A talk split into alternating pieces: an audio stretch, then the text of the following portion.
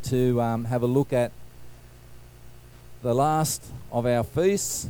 It's been quite an epic journey over the last eight weeks, and uh, my prayer is that you've been able to gain some insight uh, which has strengthened your faith and um, just encouraged you in your faith and in what God um, is doing in your life.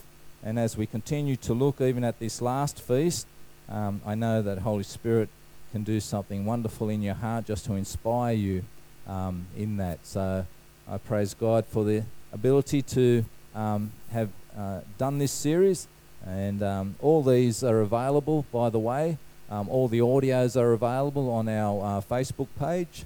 Um, if you want copies of the uh, the study guides, uh, they're available. Just come and see us.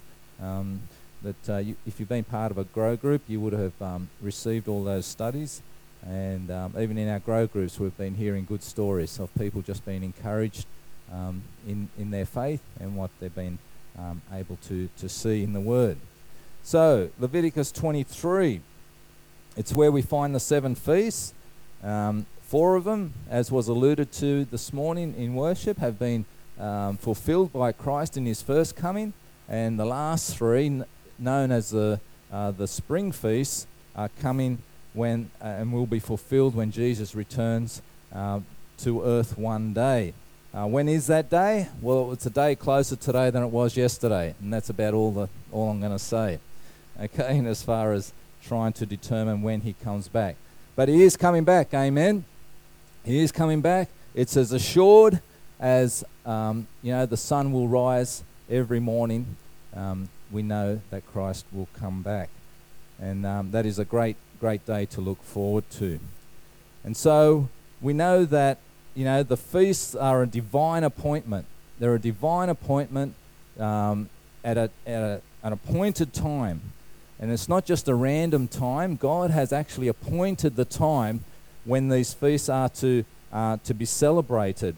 And it just goes to show that God's not a random or a, a chaotic God. He just doesn't you know, think up these things, uh, you know, just, oh, okay, this sounds like a good idea. I'm going to do this to the world today, you know. And um, sometimes it can all seem a bit random, but God has every every step marked out, and and that sort of builds faith in me because I know in my life God has each step ordered.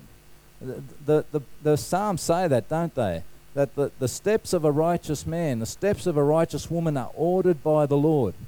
And we know that He has each step set down, planned out. And again, that gives us a surety in faith that nothing about our life is random. You know, we often think, well, we make the choices. Yes, we do. But nothing comes as a surprise to God. And even in the Feast of Tabernacles, which is the last of the seven feasts, Tabernacles basically is a, an old English word. We don't use that word very often these days, but it's basically a temporary shelter like a tent. You know, or you know, if you're going to day camp, you're going to build gunyahs, you know, which are just um, shelters made out of sticks and branches and all those sort of things. And so that's what a tabernacle is. Though we first see this in the Old Testament in, in when the Israelites were wandering through the desert. They were just building temporary shelters. It wasn't a permanent place of residency.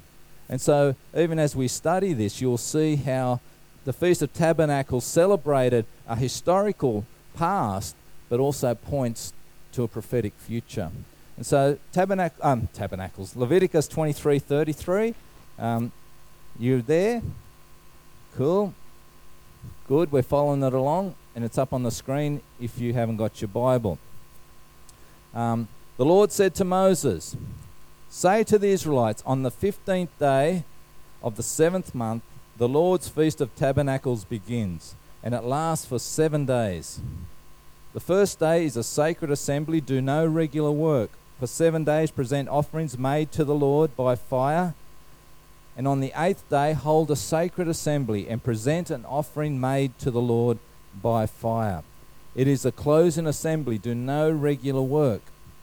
Verse 37 These are the Lord's appointed feasts, which you are to proclaim as sacred assemblies for bringing offerings made to the Lord by fire, the burnt offerings and grain offerings, sacrifices and drink offerings required for each day.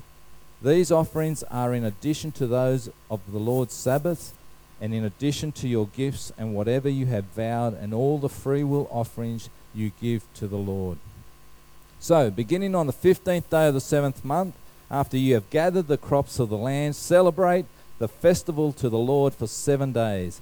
The first day is a day of rest, and the eighth is also a day of rest.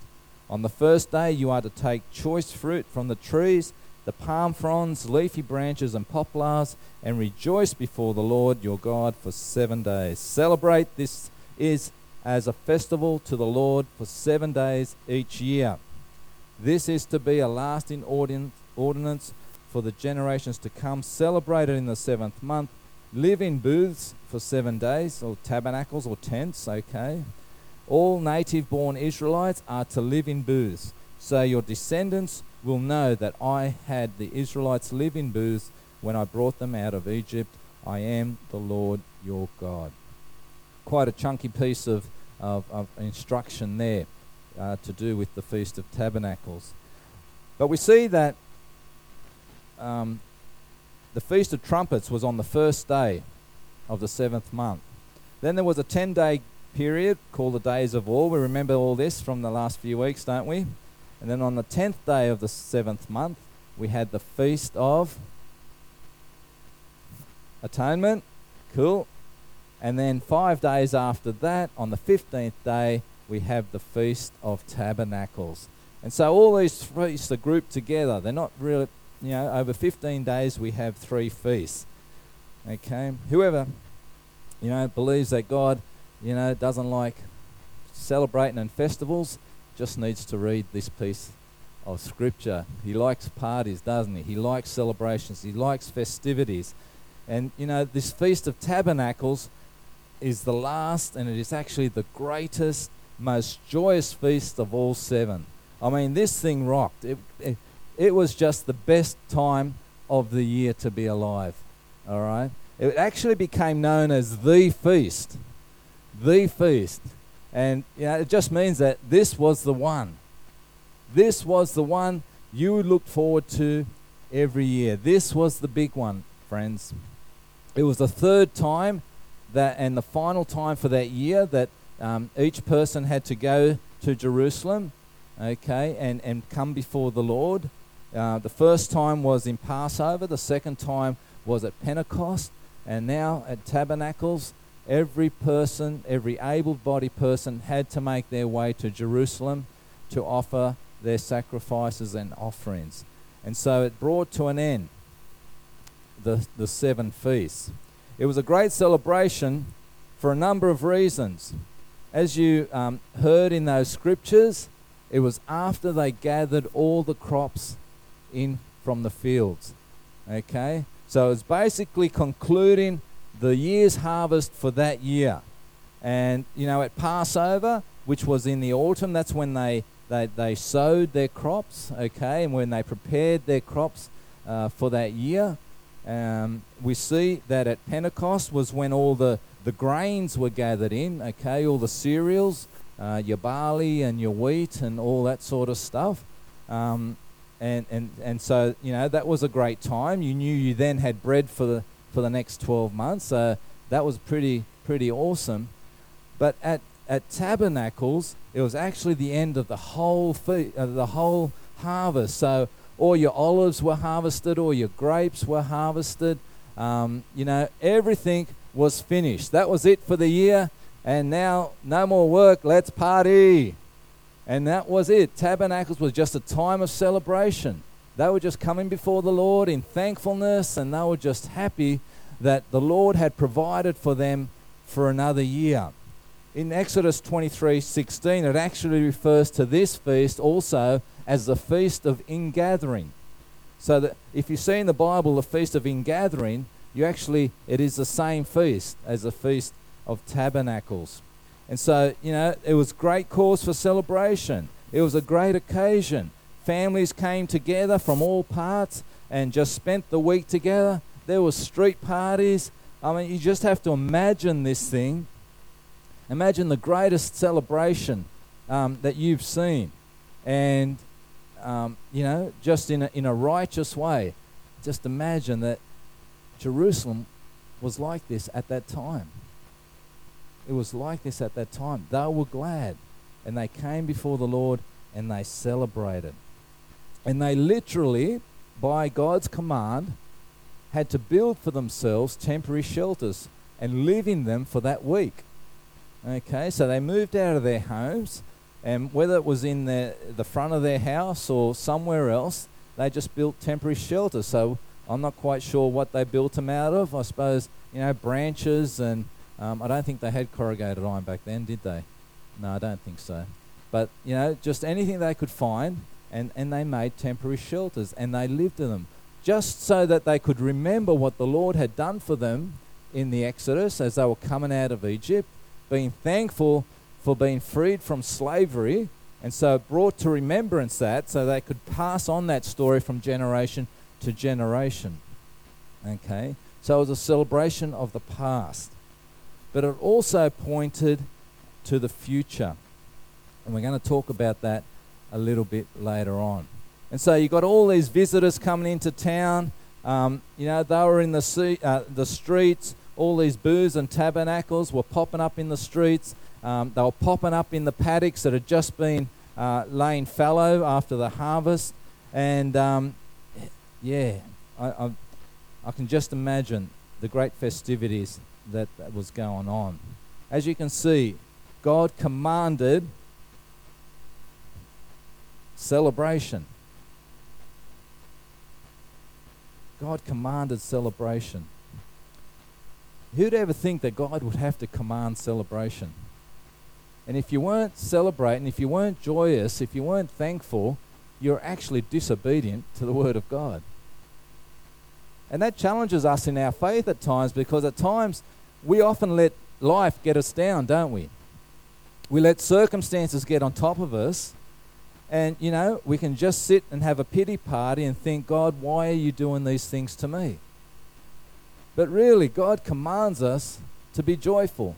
God commands us to focus on what He has done for us and not dwell on those things that you feel that you haven't got. It is actually sinful and lustful to want the things that God has not given us. You look at Eve in the Garden of Eden. What's the one thing that caught her eye? What was the one thing that she desired? It was the one thing she could not have, and it led her to sin.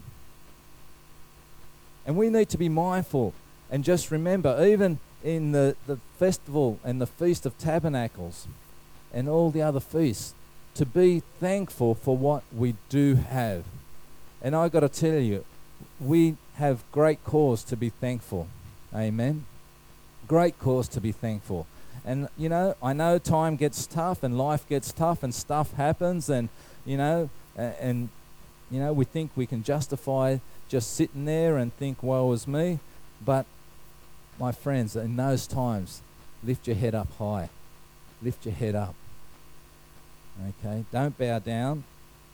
Lift your head up and see what God has given for you.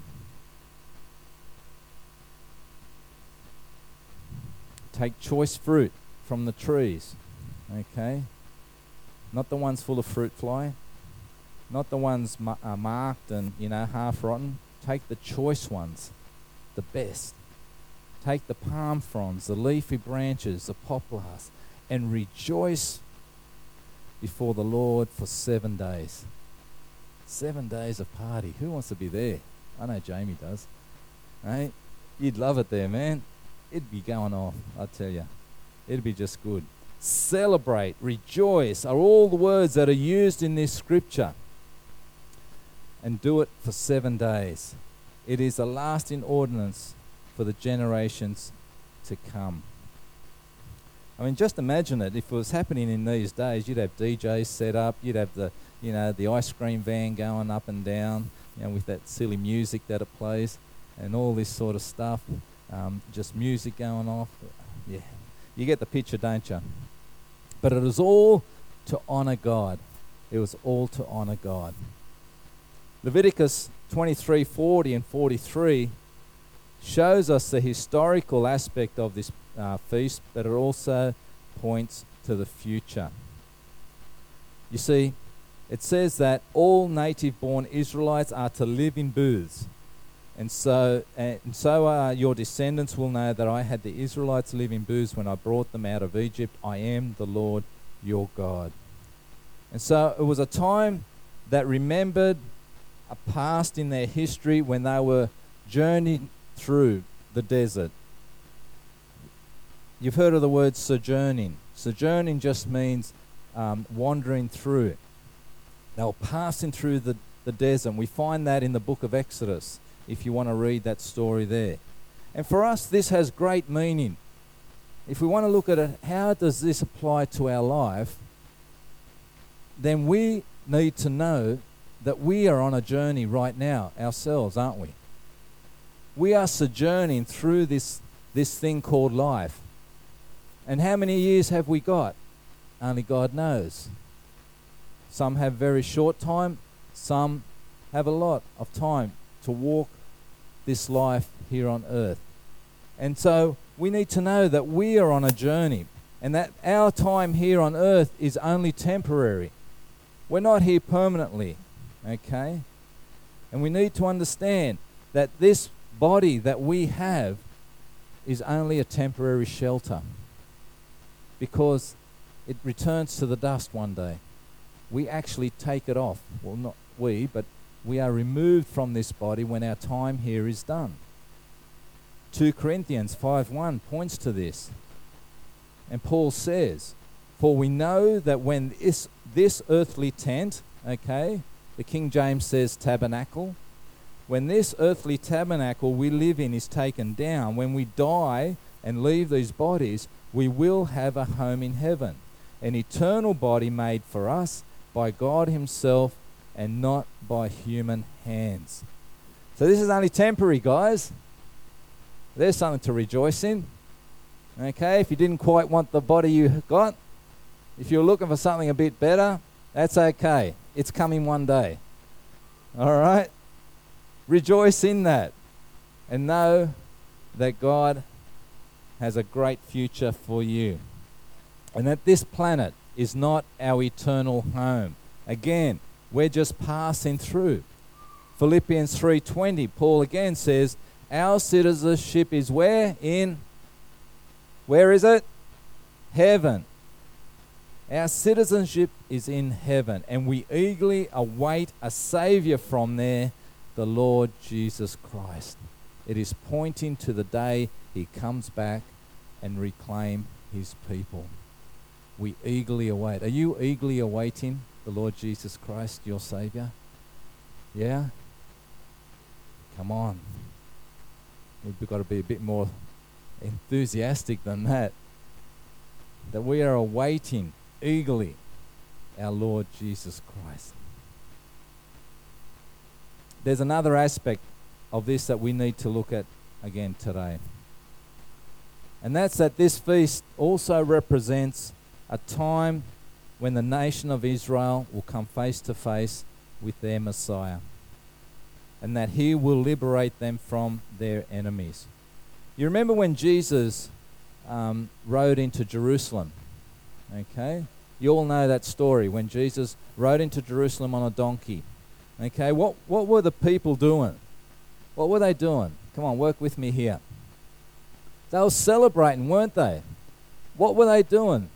They were laying out their, their coats. What were they waving? Palm branches, okay? And they were shouting out, Hallelujah, Hosanna, Hosanna, Hosanna to the King of Kings. Hosanna means, I beg you to save me. Hosanna means, please deliver us. And this is what they were saying to Jesus as he rode in. That the Jews recognized at that point that Jesus, and they were hoping he was the Messiah. And they were shouting out to him, Please save us. Because that's what they were expecting the Messiah to do, to liberate them from that, the cruel Roman Empire and the tyranny of the Roman Caesars. They were saying, Jesus, save us. They were acknowledging Jesus as their Messiah, and rightly so. And if we remember back to the Feast of Tabernacles, it was prophetically telling the Israelites that when your king, when your Messiah shows up, you celebrate. You celebrate. What's it say in verse 40? Take choice fruit, take palm fronds, leafy branches.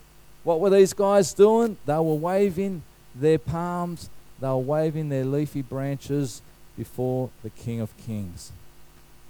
It was their hope that this man who they saw on a donkey was the actual Messiah that they had hoped would come. Their declaration was right, but in fact, their timing was a bit wrong. And that's why many Jews had trouble understanding hang on a sec, if you're the Messiah, you can't die. What do you mean you're going to the you can't be Chris. What what's going on here? You're the Messiah. You're the hero here of the story. The heroes don't die, do they? Who's ever watched an action movie, a superhero movie? The heroes don't die. They always win. They always free the damsel in distress. They always free the, the you know the innocents from from from the, the tyrants. They don't die. And yet Jesus here was saying, Hey guys, I'm going to the cross. And they just thought, okay, hang on, this doesn't match up.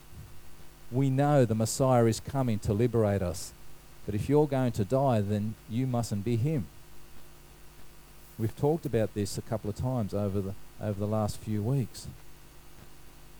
It's why Judas tried to provoke Jesus into military action by betraying him.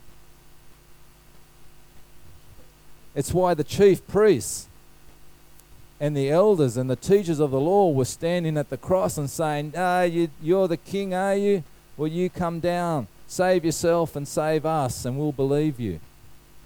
They were looking for a liberator. They didn't quite understand that first he had to defeat the enemy through the shedding of his blood.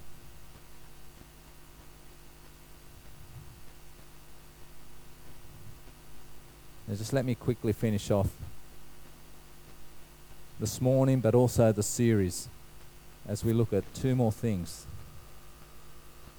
Not only in the Feast of Tabernacles, but in the entirety of Jesus Christ Himself. And it all starts in the festivities of tabernacles. And traditionally, what happened at tabernacles over those seven days, over those days of great feasts and festivities and celebrations, was that there's two things happen. The first was in the morning. There was always, every morning for seven days, there was a sacrificial pouring out of water. Okay? And so the high priest would take a jar and they would walk down to the pool of Siloam.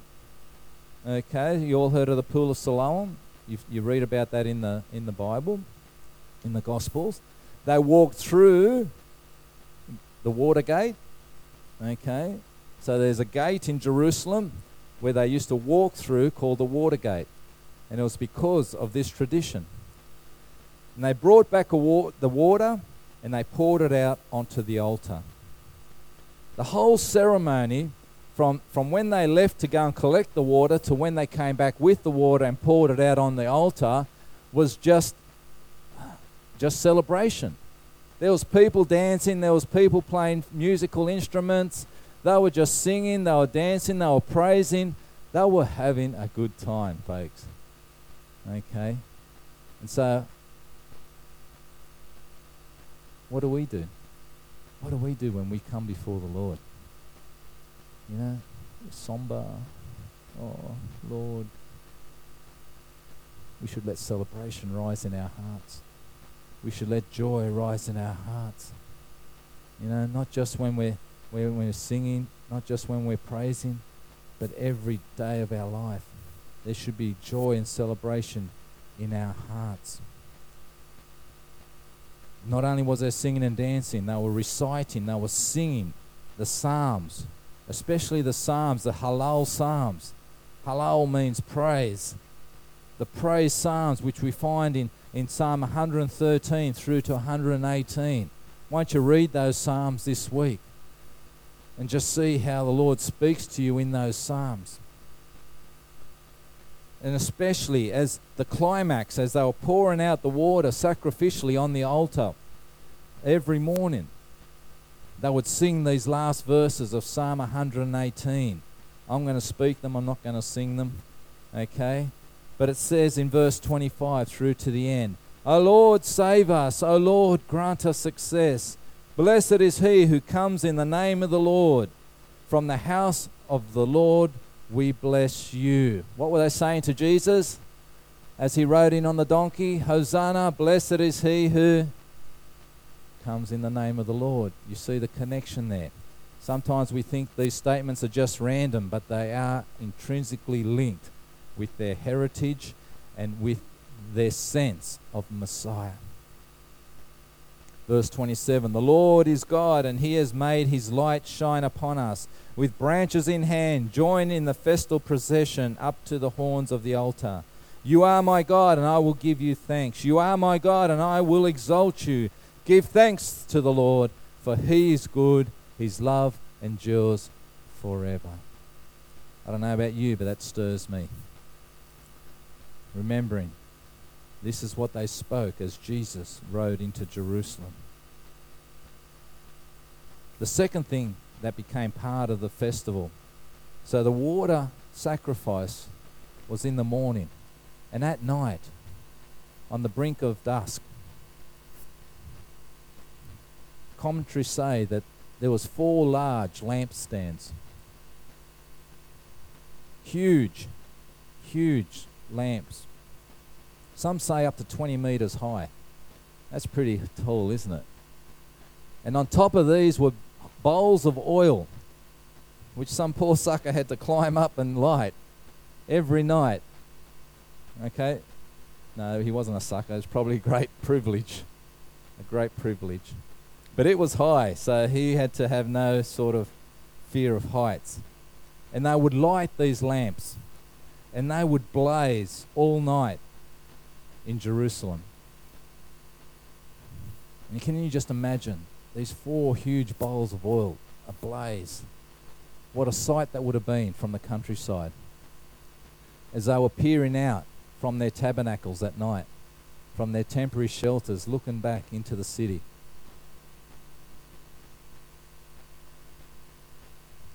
What a magnificent sight.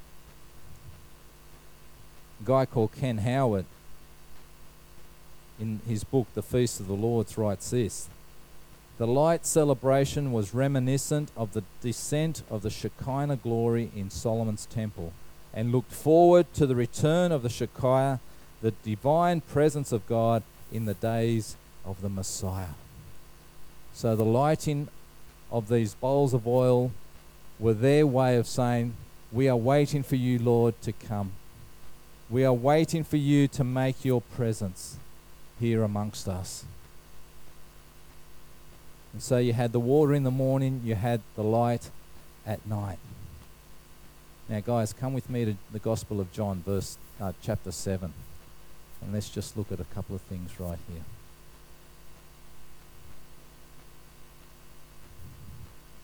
John chapter 7 is talking about a time around the Feast of Tabernacles. It was a time of tabernacles. And in verse 1 it says, After this, Jesus stayed in Galilee, going from village to village. He wanted to stay out of Judea, where the Jewish leaders were plotting his death. But soon it was time for the Feast of Tabernacles. So we're bringing it into context of a timeline here. The Feast of Tabernacles is happening. In verse 8, Jesus said to his brothers, You go to the feast. I am not yet going to this feast because for me the right time has not yet come. Having said this, he stayed in Galilee. However, after his brothers had left for the feast, he also went. not publicly, but in secret. And in verse 14, he says, Not until halfway through the feast did Jesus go up to the temple courts and begin to teach. The Jews were amazed and asked, How did this man get such learning without having studied? And then if we go down to verse 37, it says, On the last and greatest day of the feast, Jesus stood and said in a loud voice, If anyone is thirsty, let him come to me and drink. Whoever believes in me, as the scripture has said, streams of living water will flow from within him. And then we jump to chapter 8, verse 12. When Jesus spoke again to the people, he said, I am the light of the world. Whoever follows me will never walk in darkness, but will have the light of life. Here, Jesus is proclaiming the fulfillment of the festival in himself. Can you see that? You had the water in the morning. And Jesus said, If you're thirsty, then come to me for living water, and you will never thirst again. He's saying, I am the light of the world. You see these lamps? These lamps you look upon each night over this festival? You look at them awaiting the Messiah. You look at them because it's a declaration that the Messiah is the light of the world. I'm here, Jesus said. I am the light of the world. If you come to me, you will never again walk in darkness. As Jesus was speaking these words, the meaning was not lost on the crowd he was speaking to. They knew exactly what he was declaring.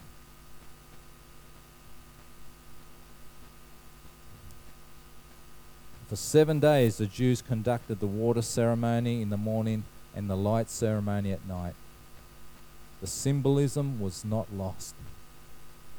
Jesus was making the declaration I am water, I am the light. Come to me, you'll never thirst, and you'll never walk around in darkness again. What a great invitation, even for us this morning. What a great invitation for any person here this morning who has not made Jesus Christ their Lord and Savior. Because when you do, even as we, we heard in communion this morning, you mightn't fully understand the process of it all. But Jesus will be your foundation through your whole life, through the ups and through the downs. He is the anchor for your soul. He is the rock steady person that will never change.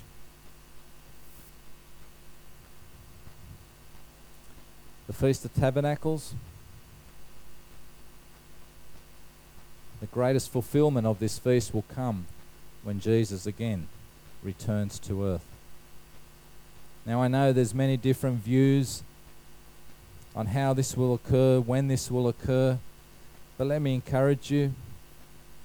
You know, we can have our opinions on it, but let's not get caught up in the debate of it.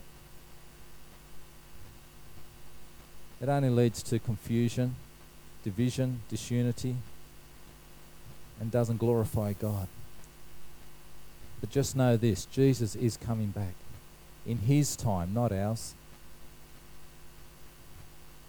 The Feast of Trumpets brings to a close the time of the Gentiles. It calls together the bride of Christ, and we will go to meet him as he returns. This is what people call the rapture. Okay, even though the Bible doesn't use this word specifically. But we see it in Matthew 24 31. He will send his angels with a loud trumpet call, and he will gather his elect from the four winds, and one from one end of the heavens to the other. These are the three feasts that are to come, starting with the Feast of Trumpets.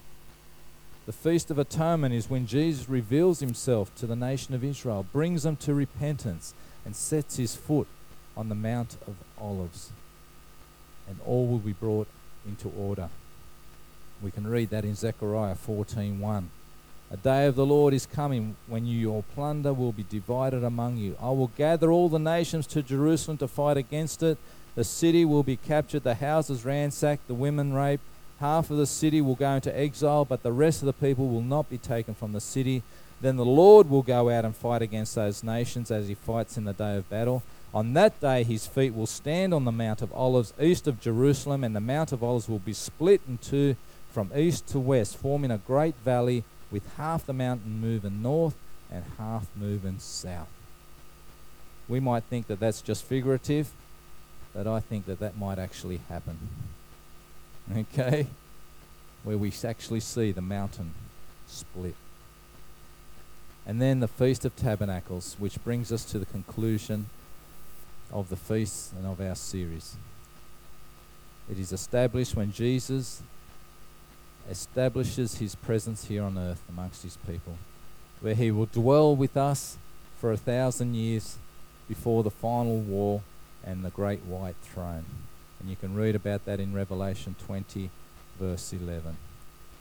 Then I saw a great white throne and him who is seated on it. Earth and sky fled from his presence, and there was no place for them. And I saw the dead, great and small, standing before the throne, and books were open. Another book was open which is the book of life. The dead were judged according to what had been done as recorded in the books. The sea gave up the dead that were in it, and death and Hades gave up the dead that were in them, and each person was judged according to what they had done. Then death and Hades were thrown into the lake of fire. The lake of fire is the second death. If anyone's name was not found written in the book of life, they were thrown into the lake of fire. And then I saw a new heaven and a new earth, for the first heaven and the first earth had passed away, and there was no longer any sea. And I saw the holy city, the new Jerusalem, coming down out of heaven from God, prepared as a bride beautifully dressed for her husband. And I heard a loud voice from the throne saying, Now the dwelling of God is with men, and he will live with them. They will be his people, and God himself will be with them and be their God. What a day to look forward to. Amen. He will wipe away every tear from their eyes. There will be no more death or mourning or crying or pain, for the old order of things has passed away. He who was seated on the throne said, I make everything new. Then he said, Write this down, for these words are trustworthy and true. He said to me, It is done. I am the Alpha and the Omega, the beginning and the end. To him who is thirsty, I will give to drink without cost from the spring of water of life. He who overcomes will inherit all this. I will be his God, and he will be my son.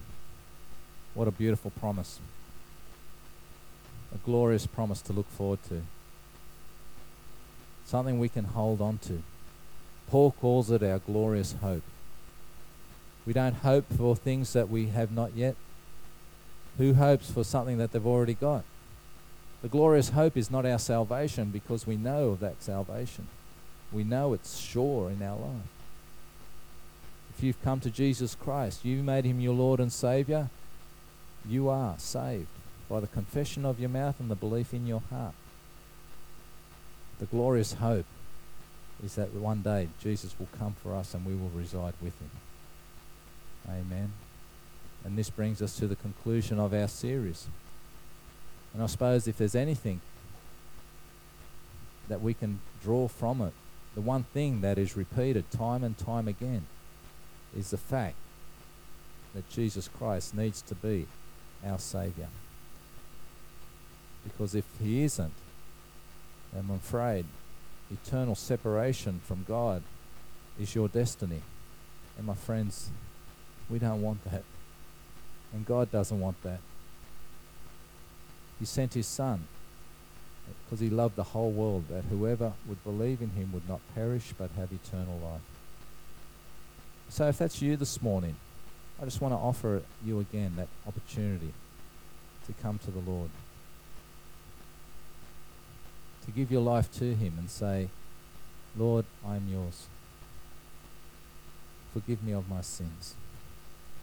If that's you this morning, if you feel God, Holy Spirit, just calling on you, then why don't you stand right where you are?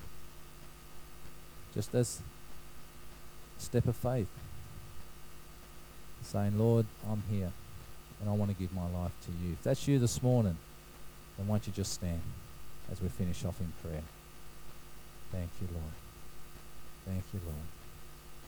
Thank you, Lord. Heavenly Father, we thank you for all that you give us. Lord, we offer you our life. We offer you our very self. You are the first in our life and the last in our life. We are complete in you, Lord Jesus, for you have given us all things. And our heart is set before you even right now. And we just love you, Lord. We want to celebrate this time with you. We want to give you thanks for all that you have done in our life. So, Lord, we rejoice, not only in the things that have been done, but in the things that will come to pass in the future. So, Lord, I pray, even this morning, as we go from this place, that our heart be encouraged and our lives be fulfilled. In the name of Jesus. Amen. Amen. Turn to the person next to you, say, Be blessed, my brother, my sister.